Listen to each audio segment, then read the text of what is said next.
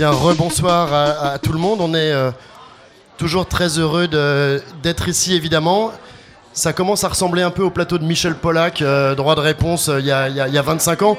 Il faudrait qu'on ait le droit de fumer, mais Stéphane, je crois le patron des lieux, ne nous autorise pas encore à fumer. Mais la, prochaine, la, prochaine, la prochaine fois, on fumera des, des clopes en plus.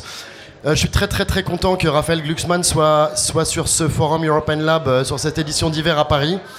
Il y a deux ans ou trois ans, je sais pas, j'ai lu euh, un livre qui s'appelle Génération Gueule de Bois. Et pour la, pour la première fois, j'ai trouvé un ouvrage qui faisait euh, une synthèse euh, assez remarquable et assez édifiante d'une certaine façon de tout ce- pourquoi nous avions créé European Lab. C'était un moment de lecture important. On a découvert dans cet ouvrage tout un tas de motivations, de ressorts et une synthèse extrêmement pertinente de nos, de nos batailles. Euh, alors j'ai pas amené de livre ce soir, j'aurais pu amener celui-ci. J'aurais pu amener euh, Notre France, euh, qui est une vision euh, tout à fait essentielle aussi de mon point de vue sur ce que c'est que, ce fameux sujet de l'identité dont on, entend tant parler. Une vision de, autre approche de ce qu'est notre identité, notre France. C'est un autre ouvrage que je recommande. Mais en tout cas, quand on a invité Raphaël au premier forum où il est venu l'an passé à Lyon, il a répondu très spontanément. Ça a été une rencontre extraordinaire pour tout le monde. Et donc on est très heureux qu'il soit encore avec nous euh, ce soir et on va continuer euh, d'autres combats avec lui. Voilà. Je vais laisser la parole à toutes les personnes qui sont venues partager des ouvrages avec, euh, avec Raphaël et merci beaucoup en tout cas. Bah, merci à toi, vraiment, merci. Quand, tu m'as demandé d'ailleurs ce que ce que ce qu'on pouvait faire comme carte blanche, euh, on avait euh, toujours ces discussions de se dire, euh, on vit un monde nouveau, on vit quelque chose, eh bien, de, totalement surprenant, d'assez sidérant, et au fond, on n'est pas préparé au monde qui arrive. Et donc on a, on a cette impression comme ça de, découvrir quelque chose d'inouï, de pas vraiment comprendre ce qui se produit autour de nous, et donc de devoir inventer eh bien, de nouveaux débouchés politiques, de, nouvelles, de nouveaux horizons collectifs. Mais en discutant ensemble, on s'est dit que finalement, il y avait- peut-être un peu de présomption là-dedans. C'est-à-dire qu'on n'est pas les premiers euh, dans l'histoire à avoir l'impression de vivre quelque chose de fondamentalement neuf. Et euh, on n'est pas les premiers dans l'histoire à avoir l'impression de vivre aussi une fin du monde. Et donc, euh, a germé l'idée d'appeler les gens à partager des, euh, des œuvres qui nous parleraient euh, du monde contemporain, de cette fin du monde ou, de l'éclosion d'un monde nouveau. Et, euh, et, je pense que c'est important pour nous de, de- d'avoir comme ça ces, ces repères. Il y a des objets culturels qui nous permettent de penser euh, ce qu'on a l'impression d'être les seuls à vivre. Vous savez, en France, chaque génération, en gros, depuis, euh, euh, Descartes ou même au- avant, a euh, comme euh, mot d'ordre la fin du monde précédent et l'invention d'un monde, nouveau. Et donc, euh, comment est-ce que des œuvres peuvent nous permettre de penser cela? Moi, j'ai, euh, je commence euh, directement. Je pense qu'il y a euh, un manifeste générationnel qui, moi, euh, m'accompagne, qui me permet euh, de penser des nouveaux modes d'engagement politique, des nouveaux euh, rapports au monde, qui me semble être le plus contemporain des livres écrits. Et c'est le discours de la servitude volontaire de la Boétie. Et ce, qui, me, fascine dans, dans la pensée de la Boétie, c'est à la fois sa description de, de la capacité de l'homme à se soumettre, ce déplacement euh, en fait de la figure du pouvoir à la figure de celui qui se soumet au pouvoir, et euh, comment des hommes abdiquent leur liberté pour ce qu'il appelle le mythe de l'un, le roi, la nation, l'identité, la, pureté d'un même qui se refuse à être mélangé avec l'autre, et, euh, et d'autre part, comment il euh, démystifie ces, euh, figures du pouvoir, ces figures euh, du prophète, ces figures aussi du révolutionnaire avec un grand R. Et il est en fait, à mon avis, le manifeste qui guide tous les mouvements politiques contemporains intéressants, sans, que ces mouvements-là le sachent. Mais tout ce qui est innovant aujourd'hui sur la scène politique mondiale, que ce soit les indignés espagnols, les révolutions arabes, les révolutions de couleur à l'est de l'Europe, Occupy Central à Hong Kong ou Occupy Wall Street aux États-Unis, sont tous des mouvements qui se structurent de manière horizontale en refusant euh, eh bien, la figure du chef. La figure du chef qui sait avant ce qui va se produire, qui dicte la conduite à adopter. Et, euh, et ces mouvements-là sont complètement, pour moi, contenus dans le manifeste d'un jeune homme, euh, le meilleur ami de Montaigne, euh, et, dans ce texte qui est, à mon avis, le, manifeste le plus contemporain euh, de la politique qu'on pratique et qu'on essaye d'inventer au XXIe siècle.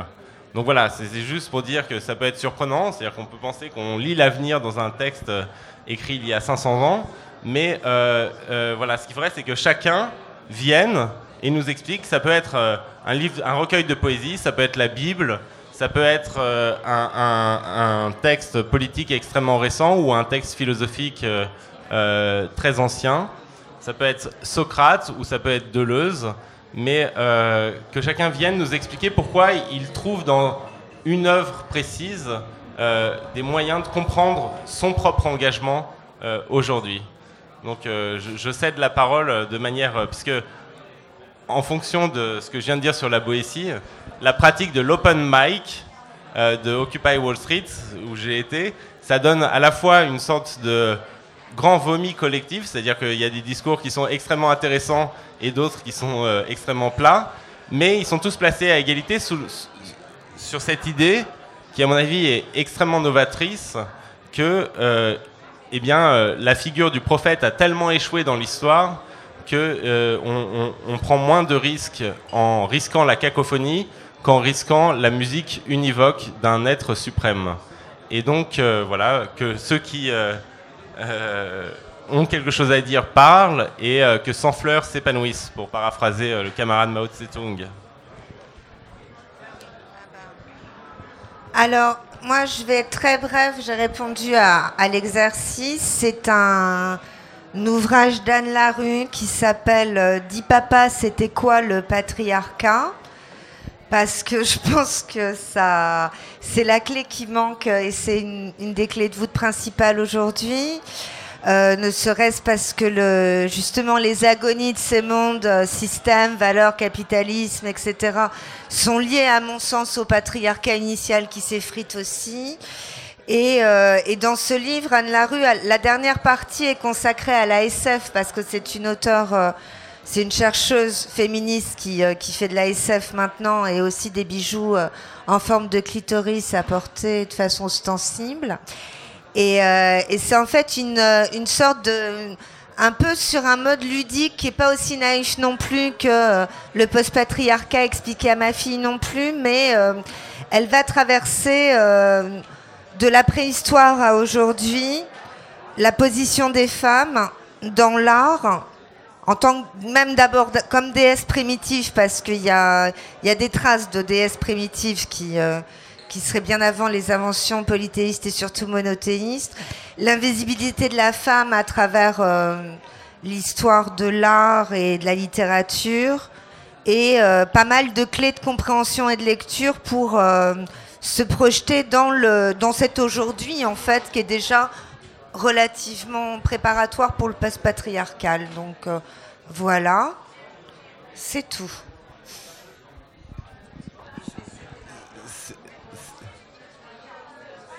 C'est d'actualité quand on a euh, un, monde qui se, qui se divise entre, Trump et Poutine aujourd'hui. Euh, qui, qui, qui d'autre vient nous expliquer euh, l'œuvre qui a... Bonsoir. Euh, alors, moi j'ai été un petit peu désobéissant. J'avais un ami qui me disait un jour, enfin qui me parlait un jour du travail qu'il avait fait avec les désobéissants, avec le, les groupes activistes qui se définissent eux-mêmes comme désobéissants et il disait une chose assez intéressante, il disait c'est hyper chiant d'organiser une manifestation avec des désobéissants parce qu'ils sont jamais là à l'heure. Donc j'ai été un peu désobéissant, c'est-à-dire que plutôt qu'un livre, j'en ai amené deux, et dont aucun n'est un manifeste. Euh, donc on est un peu mal parti. Je vais du coup essayer de raccrocher, euh, de me raccrocher aux branches et pour ne rien arranger, ces deux livres n'ont rigoureusement rien à voir l'un avec l'autre. On hésiterait à les ranger dans la même, euh, dans la même bibliothèque. Mais comme ils sont rangés dans ma bibliothèque, on va dire que ça fera la blague quand même. Le premier livre dont je voudrais parler est un livre d'un des écrivains que j'admire le plus, le plus constamment, qui est un écrivain britannique, qui s'appelle Terry Pratchett, et qui est l'auteur de 40 à 50 volumes, quarantaine je crois, de volumes réunis sous le titre générique des Annales du disque monde. Terry Pratchett est un monsieur qui officiait, car il est mort. Il est mort après une maladie assez longue et assez douloureuse, et il plaidait pour la mort volontaire. Euh, il officiait dans le registre de l'heroic fantasy. Il allait régulièrement dans les conventions d'heroic fantasy avec un t-shirt qui disait, si je me souviens bien, Tolkien est mort, J.K. Rowling demandait trop cher, George Martin a dit non, donc me voilà. J'avais envie de parler de Terry Pratchett parce que c'est un auteur à tous égards illégitime, c'est un auteur que les jeunes gens aiment lire, qui fait rire, parce que non content de donner dans l'heroic fantasy, il donne dans l'heroic fantasy bouffonne, burlesque, parodique ou semi-parodique, un genre qui est vraiment indéfendable.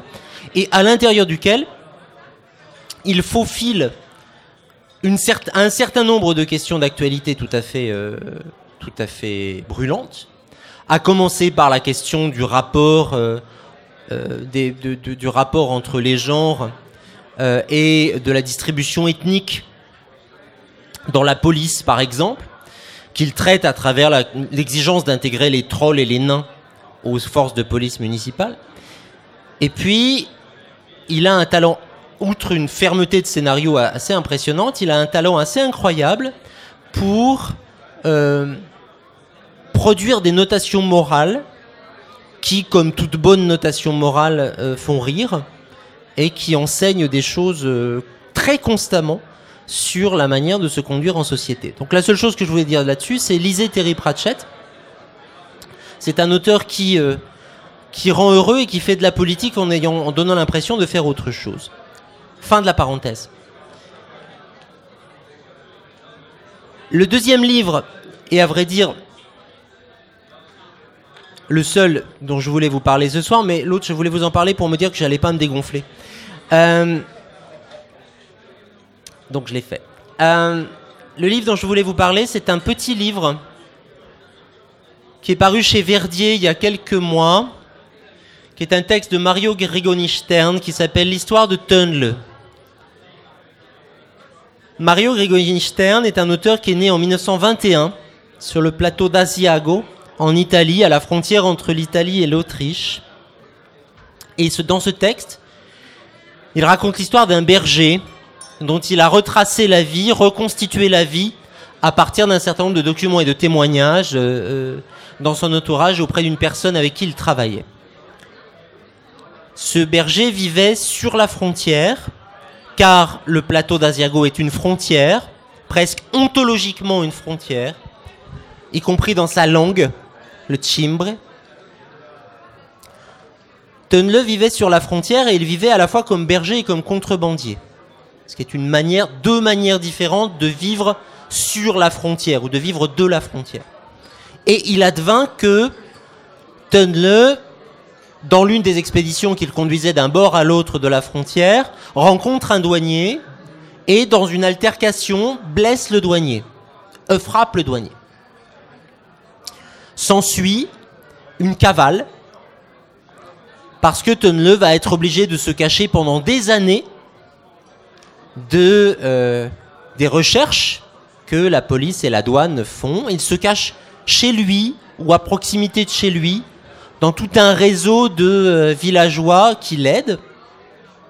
Et on assiste comme ça à toute la première partie de cette vie, qui est une vie clandestine, jusqu'à ce que euh, les choses se tassent, mais que la guerre arrive. Et on voit arriver la guerre, la Première Guerre mondiale, on voit la frontière se transformer peu à peu en front. Tonle est évacué de son village. Il rejoint un camp de prisonniers, un camp de réfugiés, puis un camp de prisonniers. Et de ce camp de prisonniers, il sort, il s'évade, il est repris, et il tâche de rejoindre, et c'est toute la deuxième partie du texte, il tâche de rejoindre son village. Son village dont il découvrira qu'entre-temps il a été détruit. C'est un texte absolument sidérant, dans sa langue d'abord. C'est une langue d'une sobriété et d'une âpreté euh, qui force, euh, je sais pas quoi, le respect, l'admiration ou l'amour. Euh, et dont on aurait l'impression que c'est un texte élégiaque, c'est-à-dire un texte qui raconte un paradis perdu. Sauf que ce dont il raconte la perte, ça n'est pas un paradis, c'est une frontière. Et ce texte traite, dans une langue qui rappelle celle d'Eri de Luca, traite de ce que c'est que de vivre à la frontière. Et la, meilleure... Euh, la, meilleure définition que je pourrais donner de ce qui se dit dans ce texte, je pensais ce matin, euh, vous connaissez sans doute ce mot de Nietzsche qui dit euh, Quand tu regardes au fond de l'abîme, l'abîme aussi regarde en toi. Je trouve que ce texte raconte, dit ceci dit Quand tu traverses une frontière, la frontière aussi te traverse. Et elle te traverse de part en part. Et c'est donc l'histoire d'une d'aller et retour sur une frontière qui sont en même temps des zigzags ou des craquelures qui forcent, qui fabriquent et qui défont une subjectivité, le tout dans une langue, encore une fois, euh, saisissante de sobriété. C'est très recommandé, c'est court, lisez-le, ça m'a sauvé, sinon la vie, du moins quelques semaines.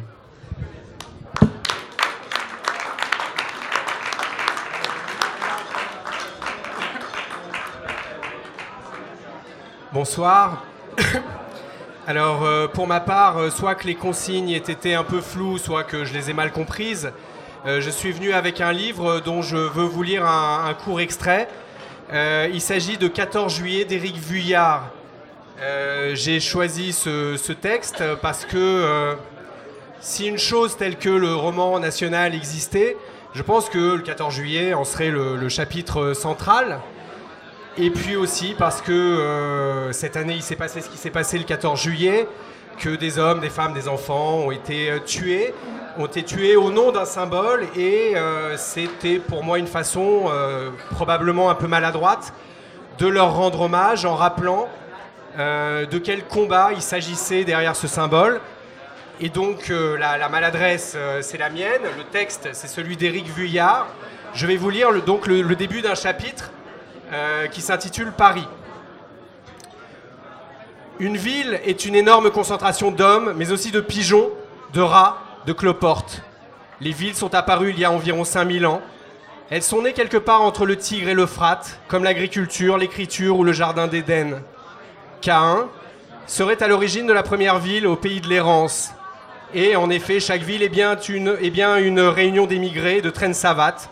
On y retrouve tous les apatrides, les métaux et l'art de la flûte y seraient nés. Ce sont souvent les villes que Dieu châtie. Enoch par le déluge, Sodome et Gomorre par une pluie de feu, et Jéricho en un coup de trompette. C'est que la ville est le moyen que l'homme a trouvé d'échapper au projet de Dieu. Mais cette fois-ci, le 14 juillet 1789, Babylone sera plus forte que le déluge. Plus vive que la fournaise, plus bruyante que toutes les trompettes. À présent, la ville est immense. Paris est une des plus grandes villes du monde. Ce n'est plus une cité avec son agora, son forum. C'est une grande ville moderne avec ses faubourgs, la misère qui s'agglutine autour d'elle, saturée de nouvelles et parcourue de rumeurs. On y trouve des gens de toute la France, de l'étranger même, des émigrés parlant leur patois, mêlant leur vie et accédant à l'expérience du très grand nombre, l'anonymat. Oui, désormais nous sommes anonymes, dégarnis de la famille ancienne, purgés des rapports féodaux, désempêtrés du coutumier, délivré du proche. Paris, c'est une masse de bras et de jambes, un corps plein d'yeux, de bouche, un vacarme donc, soliloque infini, dialogue éternel, avec des hasards innombrables de la contingence en, en pagaille, des ventres qui bouffent, des passants qui chient et lâchent leurs os, des enfants qui courent, des vendeuses de fleurs, des commerçants qui jacassent, des artisans qui triment et des chômeurs qui chôment. Car la ville est un réservoir de main-d'œuvre pas chère. Or, on apprend beaucoup à chômer. On apprend à traîner, à regarder, à désobéir, à maudire même. Le chômage est une école exigeante. On y apprend que l'on n'est rien. Cela peut servir. Une ville est un personnage, pas de vaudeville ou de tragédie, non. Un personnage pour pièce en plein air, sans figurant, sans cœur, sans mise en scène. C'est une masse, une foule cohue grisante, une flopée, une multitude. À Paris, on est venu de partout, de Pontarlier, de Gigny, d'Épernay, de Loudun, de Guémard, de Montpérou, de Quénoche, de Verrières, et on est devenu tailleur, cordonnier, cordonnier, manouvrier, commis, mendiant, putain. Ils s'appellent Mathieu, Guillaume, Firmin, de leur nom de famille, car les pauvres n'ont souvent pas mieux à se mettre. Ils peuvent aussi porter noms et prénoms pareils. Pierre-Pierre, Jean-Jean. Cela signe deux fois leur pauvreté. Ils ont aussi des noms de métiers. Mercier, Meunier, Le Saulnier, Vigneron, car ils bossent, oui. Avant tout, ils sont là pour ça, pour peiner. Mais encore des noms ridicules. Godaillé, Quignon, Fagotte, Bourgeonneau, Tronchon, Pinard, puisqu'ils ne sont rien que mouches et vermines. Ils ont aussi des sobriquets, Pasquier, dit Branchon, Munch, dit Meuch, eux, dit Armand. Mais bientôt, on aura un nom. On s'appellera Étienne Lantier, Jean Valjean et Julien Sorel. Merci.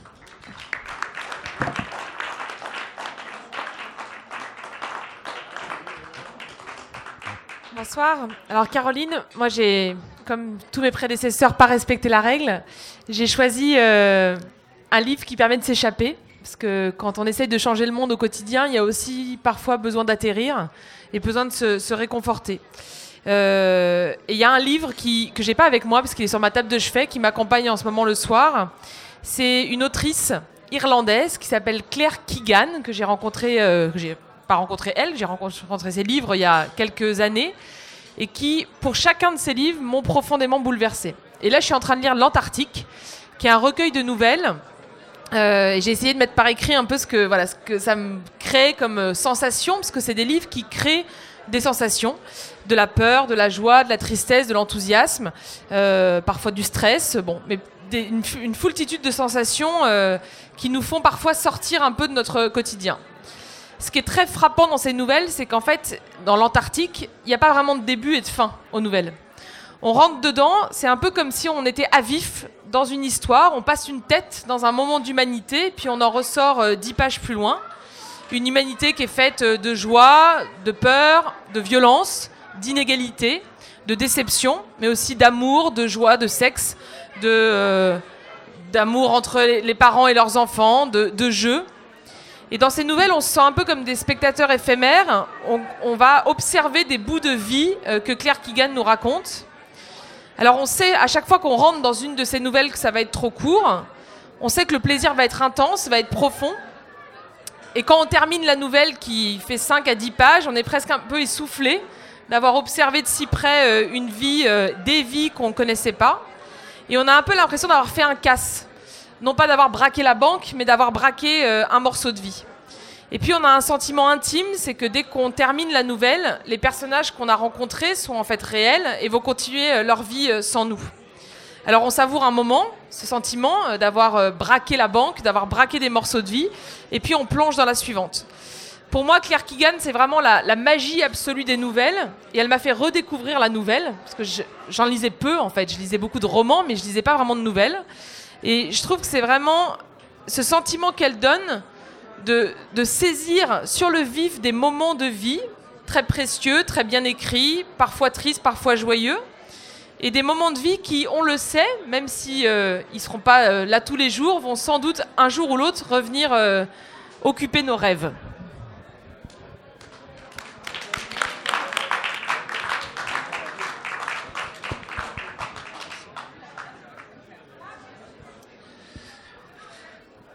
Euh, alors moi, je vais, vous parler d'un livre qui a, changé ma vie, tout simplement. Pour moi, la, chose la plus importante que puisse faire un livre, c'est euh, opérer une transformation intérieure. Euh, forte, continue, longue et qui, subsiste. Ce livre de, Gilles Deleuze, écrit, coécrit avec Claire Parnet, qui était son étudiante à l'époque. C'est Dialogue de Deleuze et Claire Parnet, c'est un livre que j'ai lu quand j'avais 19-20 ans, qui m'a complètement construit, que je me suis mis à relire dix ans après avoir cessé de le lire, parce que je le lisais très régulièrement et par petits segments. Euh, c'est très compliqué d'e- d'essayer d'expliquer pourquoi un livre euh, vous touche autant et vous, construit autant. Je pense qu'il y a chez Deleuze une, faculté absolument rare et qu'il y avait dans, ses cours aussi quand on, a la chance de les écouter euh, sur Internet, c'est que il transmet énormément de concepts et il transmet aussi énormément d'affect en même temps. Et c'est très difficile de faire les, deux à la fois et je pense que c'est ce mélange-là qui, permet de retourner. Je vais vous lire simplement deux passages. Ces deux passages qui, moi, m'ont transformé, mais il y en aurait peut-être 70, 102, euh, 127 dans ce livre. Chaque fois que je retombe sur un paragraphe, je suis à nouveau euh, retourné. C'est un livre qui, voilà, qui m'a rendu plus vaste, qui m'a rendu plus grand, qui m'a donné un peu plus de volume intérieur, qui m'a rendu plus libre euh, et qui continue à le faire. Donc ça, c'est assez fou. Voilà, je vous lis deux passages qui m'ont qui m'ont touché là-dessus. Nous vivons dans un monde plutôt désagréable où non seulement les gens, mais les pouvoirs établis ont intérêt à nous communiquer des affects tristes. La tristesse, les affects tristes, sont tous ceux qui diminuent notre puissance d'agir. Les pouvoirs établis ont besoin de nos tristesses pour faire de nous des esclaves. Le tyran, le prêtre, les preneurs d'âme ont besoin de nous persuader que la vie est dure et lourde. Les pouvoirs ont moins besoin de nous réprimer que de nous angoisser, ou comme dit Virilio, d'administrer et d'organiser nos petites terreurs intimes. Ce n'est pas facile d'être un homme libre. Fuir la peste, organiser les rencontres, augmenter la puissance d'agir, s'affecter de joie, multiplier les affects qui expriment ou enveloppent un maximum d'affirmation. Faire du corps une puissance qui ne se réduit pas à l'organisme. Faire de la pensée une puissance qui ne se réduit pas à la conscience. Et puis un deuxième passage qui est la fin de ce livre, qui est un passage qui est, très fameux, très célèbre, notamment pour les pour certain nombre de militants, qui moi m'a toujours retourné, et à la fois par le style et par euh, ce qu'il annonce. Et je trouve qu'il est encore complètement d'actualité en ce moment. Au lieu de parier sur l'éternelle impossibilité de la révolution et sur le retour fasciste d'une machine de guerre en général, pourquoi ne pas penser qu'un nouveau type de révolution est en train de devenir possible et que toutes sortes de machines mutantes, vivantes, mènent des guerres, se conjuguent et tracent un plan de consistance qui mine le plan d'organisation du monde et des États. Car encore une fois, le monde et ses États ne sont pas plus maîtres de leur plan que les révolutionnaires ne sont condamnés à la déformation du leur. Tout se joue en partie incertaine, face à face, dos à dos, dos à face. La question de l'avenir de la révolution est une mauvaise question parce que tant qu'on la pose, il y a autant de gens qui ne deviennent pas révolutionnaires et qu'elle est précisément faite pour cela, empêcher la question du devenir révolutionnaire des gens à tout niveau, à chaque endroit. Voilà.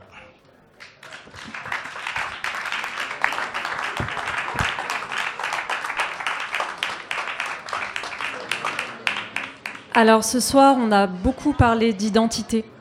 Euh, on vit dans une société où l'injonction identitaire, elle est très forte. On parle de roman national tous les jours dans les médias. Euh, et euh, on impose aux historiens actuellement de se placer sur ce roman national, sur les actes fondateurs de l'histoire de France. Et donc j'ai voulu euh, rendre hommage à l'historien qui a inauguré cette nuit des idées euh, à la machine du Moulin Rouge, Patrick Boucheron, qui a sorti donc euh, la, semaine dernière un ouvrage coécrit par une centaine d'historiens, un livre assez imposant qu'il a, a coordonné. Ce livre qui commence par une très belle citation de Michelet, qui écrit en 1831 Ce ne serait pas trop de l'histoire du monde pour expliquer la France. Alors pourquoi un livre d'histoire ce soir Euh, Déjà, c'est un livre qui n'est pas un livre universitaire. C'est un livre qui reprend des dates euh, fondatrices de l'histoire du monde et de l'histoire de la France et de la façon dont elle se parle. Euh, c'est un livre qui a été écrit pour un large public. C'est une aventure collective et puisque le thème de ce soir est un monde commun, il faut vraiment rendre hommage à cette centaine d'historiens qui ont tous décidé communément de travailler ensemble. Et puis euh, Patrick Boucheron, euh, il, était intervenu la semaine dernière sur France Culture et il a dit quelque chose de très beau. Il a dit il n'y a pas d'identité française qui nous assignerait un destin obligé. Et donc je vais vous lire un passage de l'introduction de l'histoire mondiale de la France euh, par Patrick Boucheron. Il nous dit D'où vient l'idée, étrange quand on y songe, qu'une ouverture sur le monde aboutirait à la diminution de la grandeur d'un pays? Par quel paradoxe en vient-on à imaginer l'histoire d'un pays comme une lutte sans fin pour maintenir sa souveraineté à l'abri des influences extérieures qui viendraient la dénaturer, l'affaiblir et finalement la mettre en péril dans son essence même? C'est, on le sait bien désormais, l'histoire difficile de la société française confronté au défi de la mondialisation durant ces 30 dernières années, qui explique cette cristallisation croissante du débat public sur le thème de l'identité. Du point de vue historiographique, le point de bascule se situe certainement entre la parution du premier volume des lieux de mémoire dirigé par Pierre Nora en 1984 et celle de l'identité de la France de Fernand Braudel en 1986. La revendication identitaire, d'abord portée par la gauche de gouvernement, débouchait sur la défense d'une culture française définie par le droit à la différence. Elle nourrit désormais une critique de la diversité culturelle dans laquelle se discerne de plus en plus nettement une hostilité face aux effets supposément destructeurs de l'immigration. Et donc nous, enfants du métissage, je pense qu'on a beaucoup à apprendre de ce livre. Voilà, merci.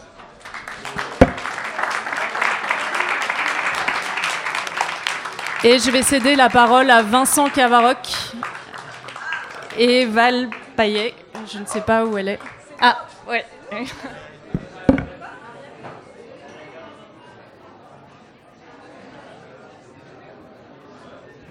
Moi, j'avais amené un livre aussi, mais je sais pas si, c'est pour ça qu'on nous cède la parole. Hein, je crois pas. C'est pour ça hein Ah mince, mais j'ai perdu la page. Bon, bah, tu vas commencer. Ah non, mais alors moi, moi, j'ai pas puisé dans l'actualité, je suis pas allé chercher dans mes lectures récentes, j'ai pris plutôt au, pied de la lettre euh, les quelques consignes que tu avais données. C'était un livre euh, du passé qui éclaire euh, ma vie aujourd'hui, qui pourrait éclairer mon futur ou des futurs. C'est un tout petit livre, hein, parce que mon futur est tout petit. C'est. C'est Rainer Maria Rilke, c'est Notes sur la mélodie des choses. Alors je suis pas allé chercher, je suis pas très original, mais et Rilke a écrit ça en 1898, je crois, il avait 23 ans. Il revenait d'un voyage à Florence, en Italie, marqué par, euh, par les grands musées qu'il qui, a pu voir là-bas. Et il a entrepris d'écrire euh, ce cahier de notes avec une idée de d'entamer avec ça une forme, une forme de réforme, voire de révolution de l'art de la scène. C'était ça qui l'intéressait à cette époque et par euh, extension euh, une révolution finalement de la culture et de la façon de vivre en général. Et ce qui me marque dans, dans ce petit livre, c'est sa capacité à faire prendre conscience que l'essentiel se cache dans les tout petits détails, que l'arrière-plan dont il parle beaucoup est toujours euh, et souvent plus important que le premier plan. Et il y a juste, ça va être très court, mais ne serait-ce que les premiers mots montre bien ça. Et c'est un livre de chevet euh, d'une personne qui a été longtemps mon chevet. Non pas que j'étais malade, mais j'étais plutôt amoureux. Nous sommes au début, tu vois. Ah non, c'est pas ça. Nous sommes au tout début, vois-tu, comme avant toute chose, avec mille et un rêves derrière nous et sans acte.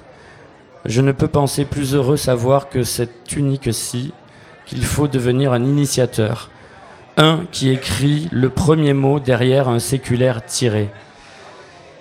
Et cette idée m'a souvent euh, hanté.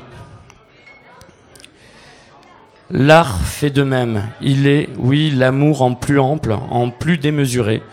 Il est l'amour de Dieu. Il n'a pas le droit de s'arrêter à l'individu qui n'est que la porte de la vie. Il doit la franchir. La fatigue lui est interdite. Pour s'accomplir, il doit œuvrer là où tous sont un. Et quand il fait don de cet un, alors survient à tous une richesse sans limite. Et dernier petit passage, hein, c'est vraiment très très partiel. C'est au loin, dans des arrière-plans éclatants, qu'ont lieu nos épanouissements. C'est là que son mouvement que son mouvement et volonté. C'est là que se situent les histoires dont nous sommes des titres obscurs. C'est là qu'ont lieu nos accords, nos adieux, consolation et deuil. C'est là que nous sommes, alors qu'au premier plan, nous allons et venons. Et voilà, cette dernière phrase euh, illustre pas mal.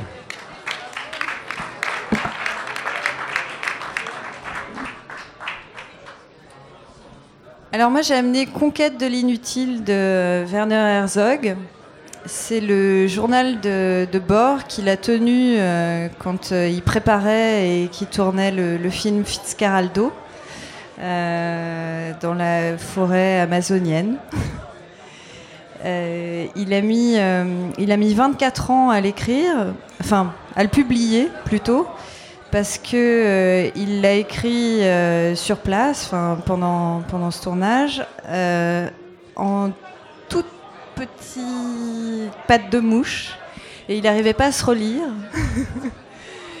Donc euh, ça lui a pris beaucoup de temps déjà de se replonger euh, dans cette aventure euh, pour la recontextualiser. Donc Fitzcarraldo, c'est un film que, que ce réalisateur allemand a tourné en 1982, euh, qui raconte l'histoire d'un type euh, qui s'appelle Fitzgerald, mais qu'on appelle euh, Fitzcarraldo, qui, euh, qui fait du commerce de, de pain de glace et de caoutchouc dans la forêt amazonienne et qui a une passion qui est la musique. Et il a un rêve fou qui est d'organiser un concert sur le fleuve Amazon, au milieu de la forêt péruvienne, sur un bateau à vapeur du type de ceux qu'on voit sur le Mississippi. Et euh, pour euh, réaliser ce rêve fou, il faut que le bateau franchisse une montagne. Donc euh, Herzog, pour réaliser son film, doit faire franchir une montagne à un bateau. Et il le fait. Avec l'aide des, Indiens qui, ont eu l'occasion d'écouter la musique sur un phonographe et, euh, et qui, eux aussi, crèvent d'envie euh, que ce concert ait lieu. Donc il l'aide à faire franchir la montagne à, ce bateau. Et le concert a, lieu, le film est, fait euh, dans, la douleur, mais, de manière inouïe, incroyable. Et, euh, et ça s'appelle Conquête de l'inutile. Et j'ai demandé à, à Gaspard d'ouvrir euh, une page au hasard. Donc le- l'extrait que je vais vous lire, c'est euh, celui qui, qui l'a choisi.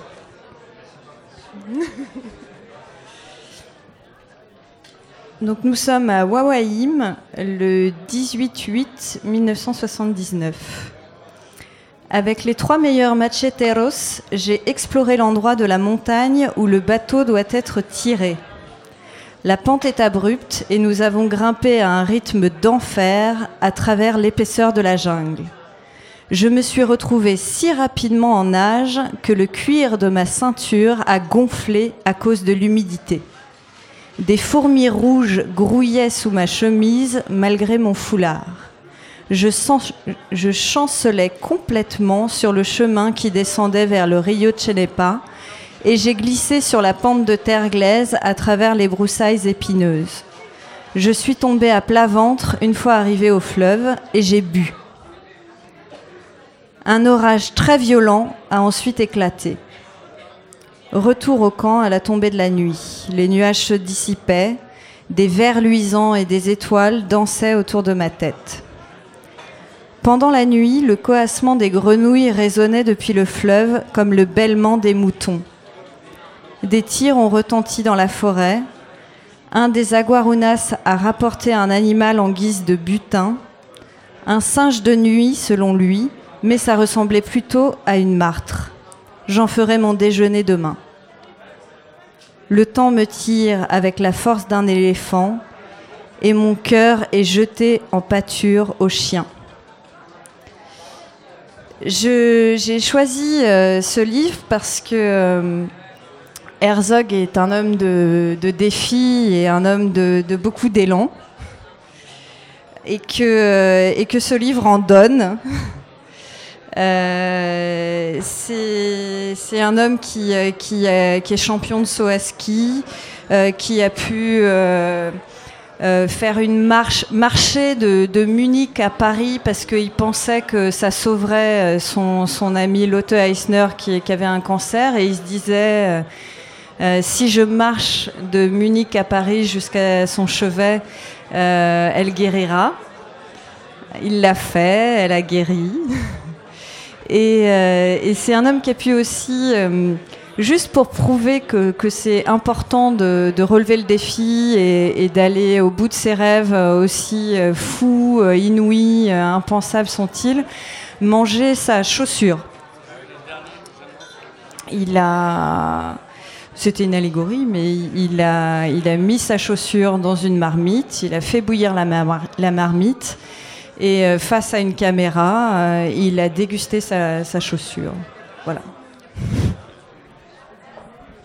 Et le titre est absolument génial, quoi. Conquête de l'inutile. Euh, bravo.